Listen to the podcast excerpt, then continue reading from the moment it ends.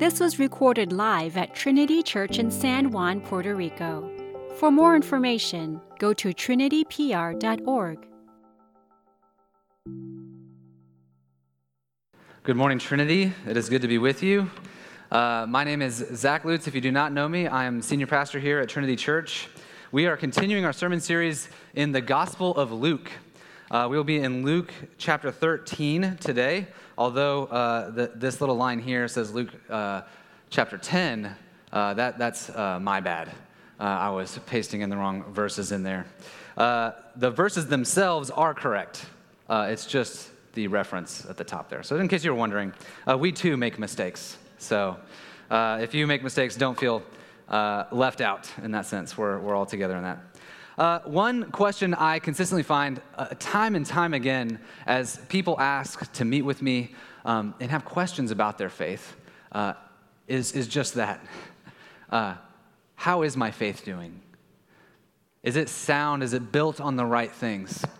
A lot of times people come uh, carefully, or wanting to carefully analyze whether or not uh, their faith is enough. They feel that their faith is weak for some reasons. They feel uh, that they have let God down. Uh, I think I have felt these same things. You begin to wonder whether or not uh, I, I am resting in the right things, whether or not I am uh, believing uh, in, in things that become a Christian, that are that are right for a Christian to believe. And you know, not all of the time, but a lot of the time, at least in my own life, I find that this stems from a sort of acknowledgement of my own hypocrisy. Because I try to blind it from myself, I try to blind it from others, uh, I try to blind it from God. But I claim to live a certain life, and yet I know that I live something drastically different. And in that space in between what I say I want to live versus the things that I actually do, this, this uh, hypocrisy gap, I recognize that something is desperately lacking. And I wonder when the time comes and the sky rolls back and Judgment Day happens, will my faith be enough? Religious hypocrisy uh, is something that it can be found uh, in, in any place that there are humans.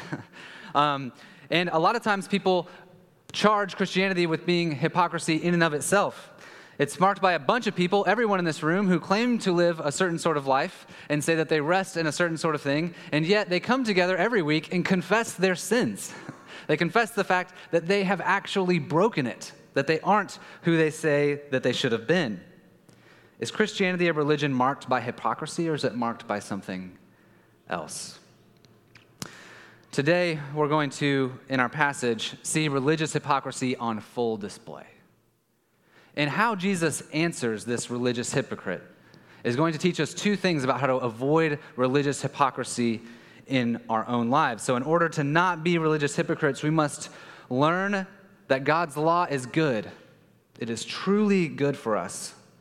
And we must also learn that participation in God's kingdom is a gift. So if you would, please stand for the reading of God's word, which comes from Luke chapter thirteen, starting in verse ten. Luke chapter thirteen, starting in verse ten. Now he was teaching in one of the synagogues on the Sabbath, and there was a woman who had a disabling spirit for eighteen years. She was bent over and could not fully straighten herself. When Jesus saw her, he called her over and said to her, "Woman, you are freed from your disability." And he laid his hands on her, and immediately she was made straight, and she glorified God. But the ruler of the synagogue, indignant, because Jesus had healed on the Sabbath, said to the people, "There are six days in which work ought to be done. Come on those days and be healed, and not on the Sabbath day." Then the Lord answered him, "You hypocrites! Does not each of you on the Sabbath untie his ox or his donkey from the manger and lead it away to water to water it? And ought not this woman, a daughter of Abraham, whom Satan bound for eighteen years, be loosed from this bond on the Sabbath day?" As he said these things, all his adversaries were put to shame, and all the people rejoiced at all the glorious things that were done by him. This ends the reading of God's word. It is God's law, and it is good and right to us. May we submit to it by the power of his Holy Spirit. Please be seated. So we're interested in not being religious hypocrites. Uh, and we're going to see Jesus correct this leader's uh, religious hypocrisy in two ways. He's got to correct his understanding of the law, of God's law, and he's got to correct his understanding of God's kingdom. So first, God's law. Um, now, as a summary, I kind of want to give, just summarize this, this story real quick in case we miss something. I think it's pretty obvious, uh, but just to kind of highlight it in other terms. Up to this point in Luke, uh, Jesus has been preaching the good news and working miracles. But at the end of chapter nine, uh, which we were in last week, it says that Jesus makes a turn. It says he turns his face towards Jerusalem. And in that moment, what Luke is trying to signify to us that Jesus is now uh, turning explicitly towards the work that he has to do to uh, seal this good news, to provide this good news, to the work that he's going to have to do on the cross. Now, he's also been ministering for some time at this point. And so from Luke chapter nine until where we're at now in Luke chapter thirteen, he comes in increasingly conflict with the religious leaders. Now, it could be uh, that they were tired of Jesus' teaching. Uh, it could be that maybe they were jealous that he was pulling larger crowds. Uh, it could be that they were just tired of his cult-like following in- infiltrating their synagogues on the Sabbath day. But they are challenging Jesus more and more. But what Luke chapter nine reveals to us as Jesus turns his face is that uh, Jesus is also challenging those who are obscuring his gospel more and more. So for those that are taking the words of the Old Testament and trying to hide and distract away from the answer to the Old Testament. And so Jesus himself is, uh, in some sense, embracing these opportunities to challenge these religious hypocrites. And this is one of those instances. You see, this synagogue leader knew the Old Testament better than any of us in this room, myself included. He knew the strong language of Ezekiel twenty that we just read a little bit earlier. Uh, he knew how strong the warnings were, were for the Sabbath. He knew God's law. Now, Jesus healing this woman was considered work. This was the accepted, understood interpretation of the Old Testament law in Jesus' day. And this leader thought that Jesus would be a fool to go against the accepted interpretation of the Old Testament law that was at play in the world. He thought that his interpretation was foolproof.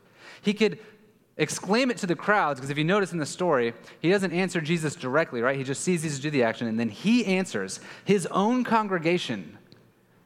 And he says, "This is wrong. This should not have happened." And he was so confident in his interpretation because everybody else believed it with him.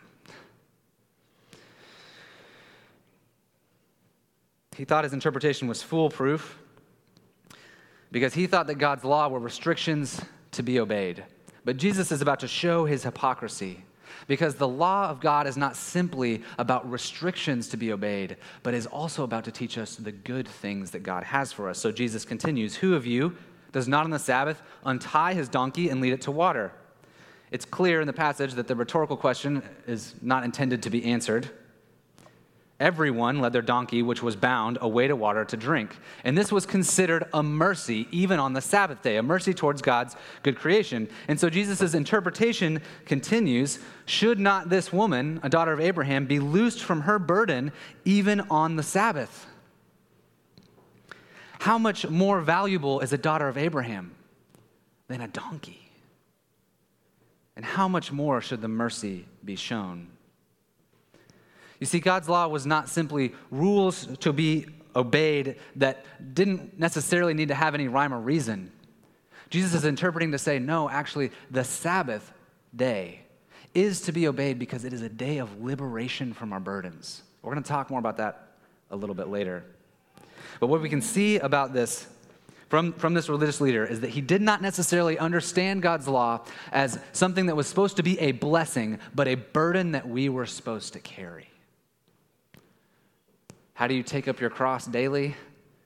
Oh, we have to obey all these laws that God gives us. It's such a burden to carry. And Jesus is saying, no, these laws are not a burden. My yoke is easy and my burden is light, says Jesus. This law is actually what you were made for. How can we learn to see that God's law is good for us? Well, what we have to understand is that we actually have to obey God's law in order to understand its goodness. Uh, there's there's just some things that um, you can't quite fully understand until you do them. Like no matter how many videos I watch of having to repair my car uh, on YouTube, I'm so confident that I'm going to be able to fix um, this tie rod end, right? And then I get in there underneath the car and I can't do it. And I'm throwing tools all around the garage, right? No matter how much I think I might know, the lived experience doesn't help me solve the problem that's in front of me. And so similarly, God's law, in order to understand why it's good for you, you actually have to obey it. Your disobedience proves that you don't actually think it's good for you. You think something else is good for you. Does that make sense? We actually have to believe from the inside of ourselves that God's law is good for us. Now, we all break God's law. We just confessed our sins. We all know that uh, we fall short of the glory of God. And so you might reach this conclusion that says, well, since we can't live it, we can't know it, so why try? Please don't hear what I'm not saying. I'm not saying that we can't know what God's law is. He tells it to us. I am saying that our interpretation of it tends to be distracted. We tend to try to make it easier, lesser. In order to understand the goodness of God's law, we must go to the authoritative interpreter of God's law, and that is Jesus himself. You see, this religious leader thought he knew what the Sabbath day was. He thought it was explicitly clear from Ezekiel twenty. And Jesus, the only one who actually lived God's law and obeyed it in every respect and so understood what was good and right to do on the Sabbath, could turn to him and say, "You're missing the point. You untie your donkey, and you would say that this woman shouldn't be loosed from the burden that binds her? You don't understand the Sabbath," because although I'm sure this religious leader walked around with a badge saying, "I obey the Sabbath," he's like, "You don't obey it." We can't understand the goodness of God's law. We have to go to the authoritative interpreter of it. Uh, but here's the deal about God's law. Uh, Theologians often talk about God's law in three uses. Maybe you've heard that. There's three uses of God's law. I'm going to try to use this analogy. I, I found it helpful. Uh, and that's that there's a floor and a ceiling to God's law. Uh, let me let me start with this. I was actually told uh, maybe last week or the week before. Was it last week? Last week in our in our children's ministry room, they're, they're covering the Ten Commandments. Uh, and I think one of the students in there, uh, and, and I'm, if you're in this room, I'm not trying, I'm, it's a great answer. But they were like, "Well, do not murder is the easiest commandment to obey." Because on the face of it, it does. You're like, none of us are going to murder anybody. You're like, nobody's nobody's murdered anyone, right? Like, that's that's the easiest one. You know, not lying. Well, okay, you know. So this kid, in full honesty, right, is, is convinced that do not murder uh, is the easiest of the Ten Commandments to obey. But what does Jesus describe later? "I tell you, if you've hated your brother in your heart, you've committed murder."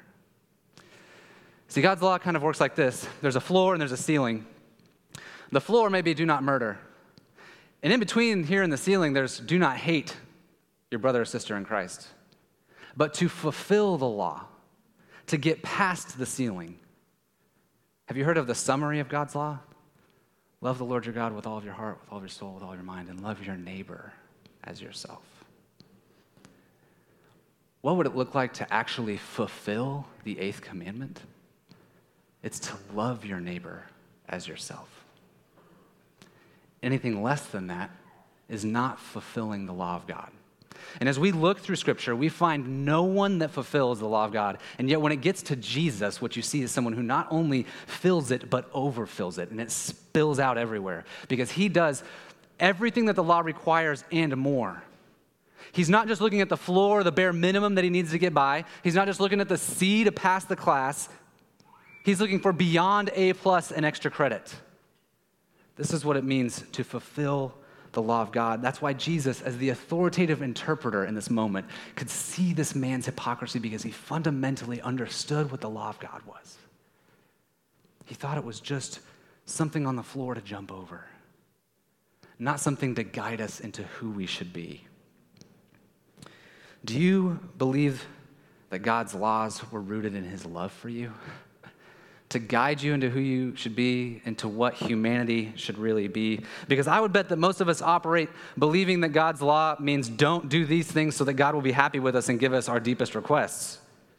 But God's law says, do this because I have already loved you. And this is what it means to be human. Anything less than that, you're deceiving yourself. Do we really think that these sorts of things are what's best for us? Forgiving our spouse even when they haven't asked for forgiveness? What about taking a day off and working less? What about refraining from gossip and envy? What about putting down Instagram because all it does is stir up a comparison game in our own hearts? What about giving money away, selling stuff so that we can give more of our stuff to others? What about showing up to worship on a Sunday morning? What about sacrificing your Netflix and binge night for a small group so that you might be encouraged or encourage a brother and sister in Christ? What about your sexuality, conforming your desires to what God says is good, not just what does no harm? What about purpose, purposefully choosing not to advance into some position in your career that will make you less available for your family, your church, and others? What about choosing to live a simpler life instead of hacking your life to that next side gig? What about caring for your neighbors? What about losing arguments? What about praying for your political leaders in good faith? Do we really believe that these things are what is best for us? What we were made for, and what makes us truly human?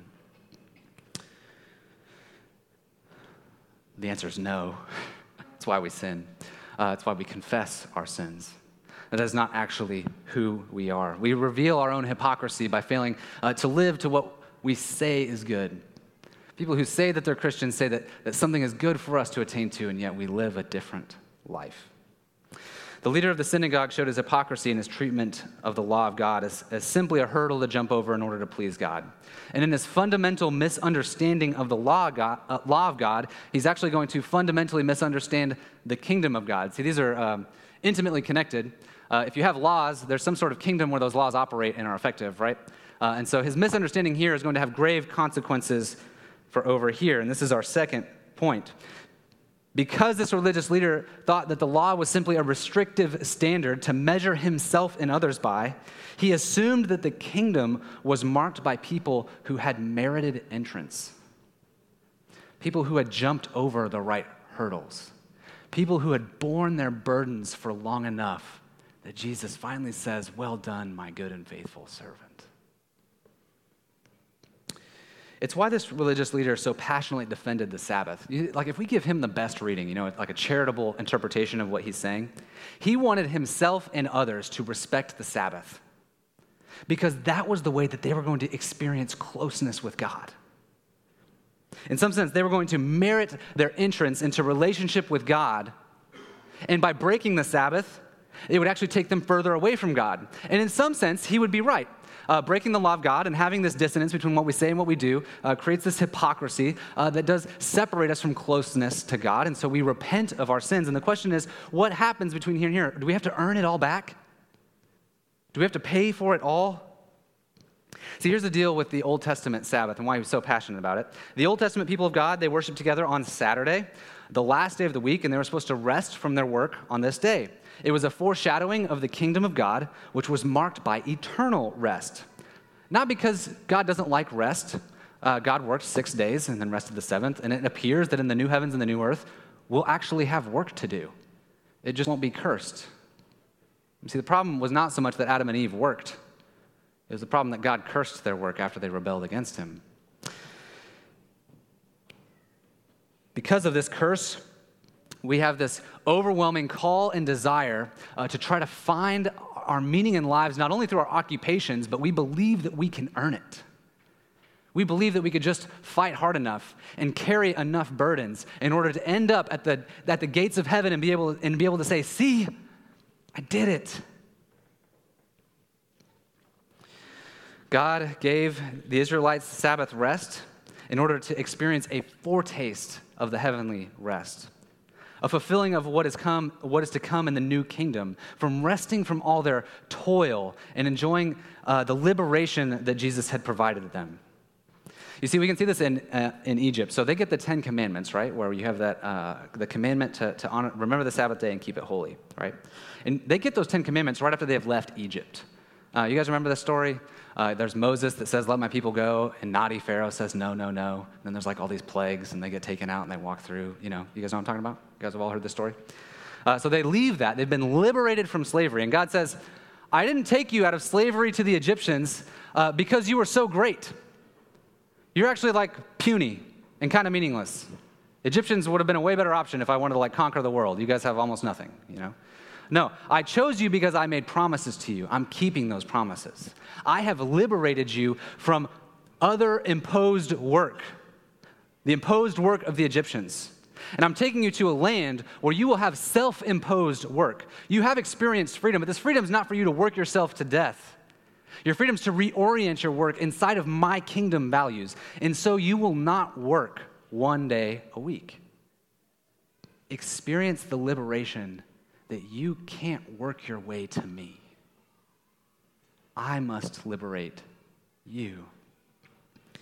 This religious leader in our story today desired people to experience this liberation from their back-breaking labors on the Sabbath. And he was partially right. That's what the Sabbath was for. But he was indignant when the woman before him was given relief from her back-breaking labor. And he failed to see that that is the fulfillment of the Sabbath rest. And he failed to see the Sabbath liberation right in front of him. His hypocrisy was evident for all to see because he believed that the kingdom of God could be merited.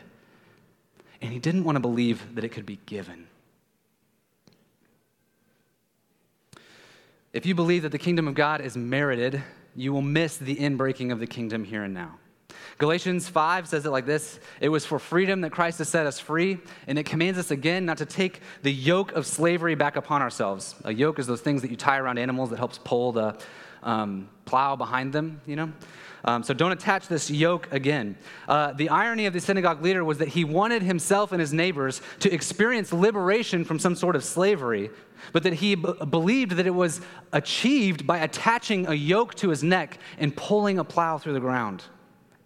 And so he put this yoke of slavery back upon himself, of a law that he could never keep. For the synagogue leader, the kingdom of rest was earned, not freely given. You see, merit would mean that he would have something to boast about. Given would mean that he had nothing to offer. He could only receive. Merit would mean that he could have some pride. Given would mean that he would have to acknowledge that he was just as bent down as this woman across the room uh, who was physically enslaved by Satan. He's just as bent down with the yoke of his own slavery to a law that he doesn't understand. He needed deliverance just as desperately. One surefire way to identify our religious hypocrisy is to listen to how we speak about how others are bound by their sin or experienced liberation. I'm not saying we should sh- shy away from the sins of our own culture or our families or our churches, but there is a humility that must happen when you point out the speck in a brother's eye while you have a plank sticking out of your own. Anyone who has been a Christian for any amount of time has done this. We experience God's good, free gift of liberation when we become a Christian, and then we turn around and try to perfect ourselves by our own merit. And I see this most often in my frustrations, or I can see this sometimes in my frustrations with other people's sins, but often where I see this most often is my own anxiety concerning my own faith. Have I done enough? Do I believe the right things? Have you ever felt the gnawing fear that you haven't done enough to please God, to merit entrance into his kingdom? Do you ever feel that your faith waffles and equivocates and you wonder whether it's all real after all? And you have that deep-seated anxiety that when the sky rolls back and judgment day comes, somehow the judgment will be you didn't have enough faith?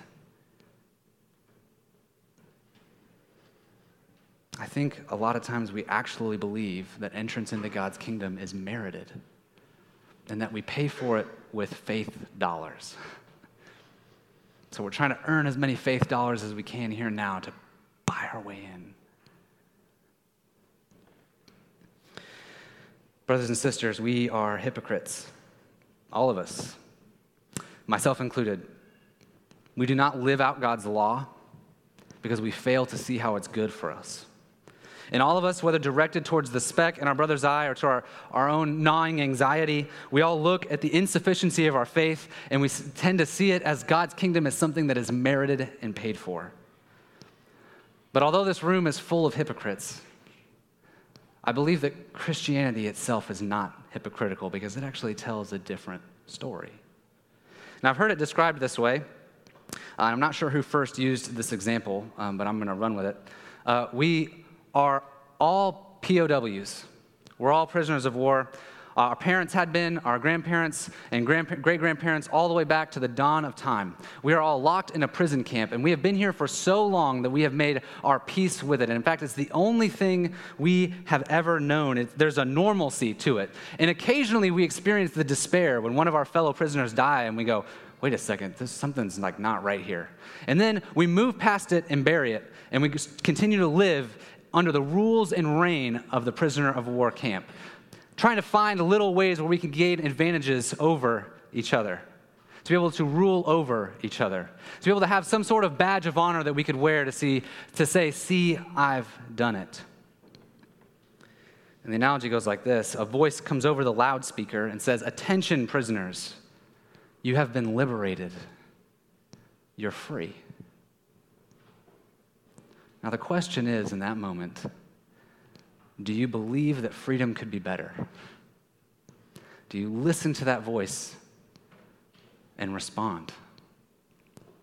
And as the gates roll open, you know, the buzzer sounds and all the prison doors open and the gates are opened, do you say, actually, my prison walls make more sense to me?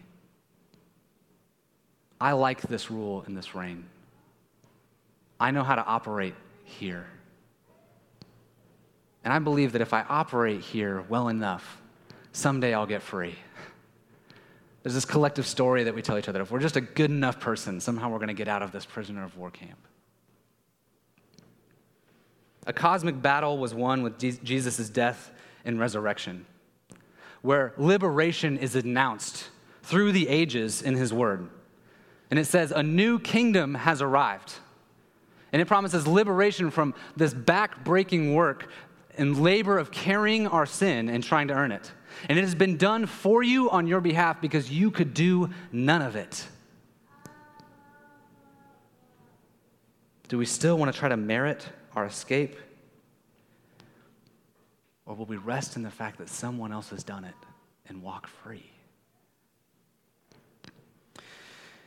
If we stay put and play by the same rules of our prisoner of war camp, these rules that we have designed that we'd be able to merit and earn our way out of the system and somehow uh, merit eternal life, will fail us every single time. We needed Jesus to come.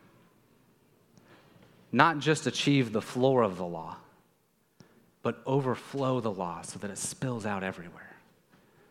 And for him to establish a new kingdom where we will be called out of our prison camps and live underneath his rule, under no merit of our own, but believing that he has done it all.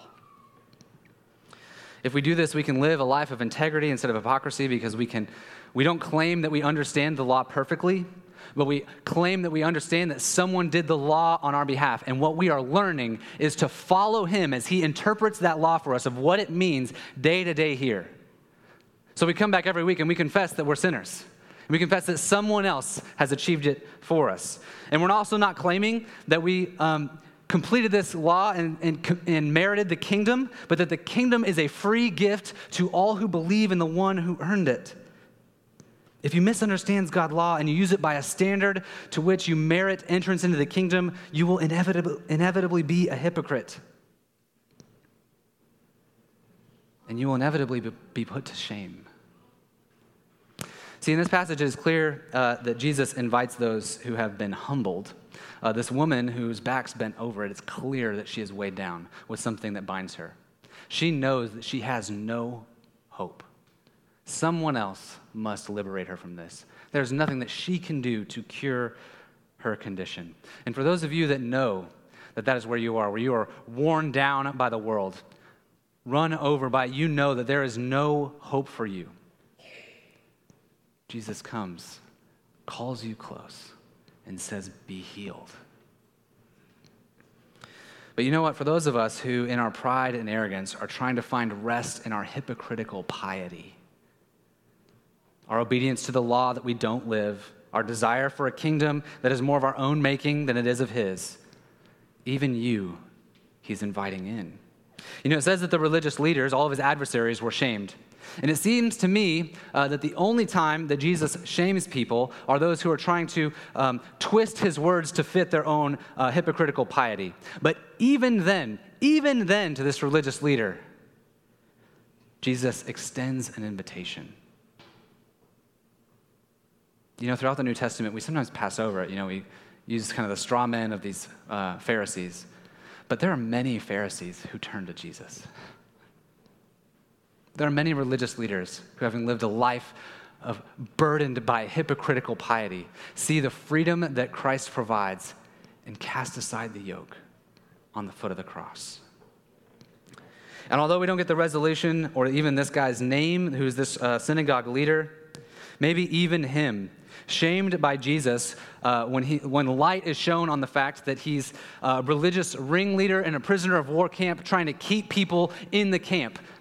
Even when faced by the one who did the liberation, who entered the camp itself and said, I am he, I am here to liberate you, believe in me. Maybe even then in that moment of shame and embarrassment, remembering, seeing who he is in full light, maybe even then he turned to Jesus and said, your reign is good. I want to subject my life to it. And the question for us today is, will we hear the call of this king and leave behind our hypocritical religious piety? And will we accept the free gift of salvation? Will we be agents of his kingdom by his power here and now? Will we hear his invitation and bring our life under subjection of his rule, learning from him what the law means and why it's good for us? Will we, live, will we leave the prison yard of our own sins and proclaim the good news of a kingdom that is freely available to all whose backs are bent low with the burden of life? Whether bent low from the oppression of the world or Satan, or bent low by striving under their own hypocritical piety to accept the liberating freedom found in Christ Jesus. Will you hear this call today and respond? Or will you stay right where you are? Uh, Jesus intended us not only to hear this call, this proclamation of a new kingdom, but he intended for us to taste it upon our lips. It was not simply enough, he knew, uh, to, to hear the words uh, over the loudspeakers. Uh, he wanted us to be able to taste it upon our lips. In some sense, this declaration is made, but we are still in the prison yard, you know. Uh, we can't leave it. It's all of creation. Um, we're waiting for the day when Jesus brings his new kingdom and tears down every rampart of the enemy, every rampart of the old ways, and establishes his new kingdom in all of its glory. And until that day, he intended to give us promises, these proclamations of his word preached, but also these proclamations of his word tasted, that a broken body and spilled blood was sufficient for you. Your hypocritical piety will bring nothing to this table. Eat, drink, and remember that Christ is sufficient. The sacrament was instituted by Christ the night that he was betrayed. He took bread, and having blessed it, he broke it, and he turned and he gave it to his disciples as I, ministering his name, now turn and give it to you. And he said, this is my body, which is broken for you. Take and eat. Do this in remembrance of me. In the same way, he took the cup, and after he had blessed it and given thanks, he said to his disciples, this is the blood of the new covenant, the new covenant, poured out for the remission of the sins of many. Come, take, and drink. Do this in remembrance of me. If you're convinced that Christ is not hypocritical, that he lived the life that he said he did, that he died for your sins and he rose again, come and partake of this promise. Taste it upon your lips. If this is not true, I'd ask you to refrain uh, from this section of our service and, and not have a hypocritical action where you declare something with your outward actions that's not an inward reality.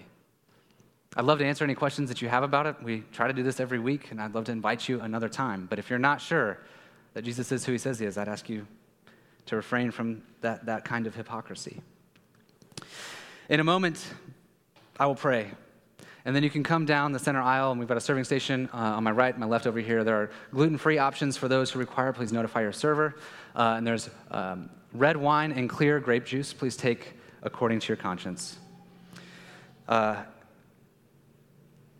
If you would, please stand with me while I pray really quick, and then we're going to do our refrain. I'm changing it up on you guys. You got to pay attention. You know, you can't just get into the regular rhythm and roll. Holy Spirit, we would ask that you would transform these common elements to serve their supernatural purpose, that your word is already declared to our hearts, that Jesus is sufficient.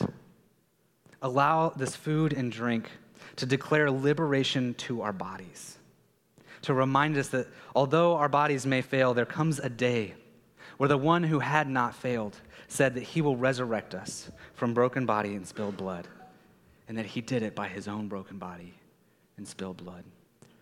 Remind us of these things in Jesus' name. Amen.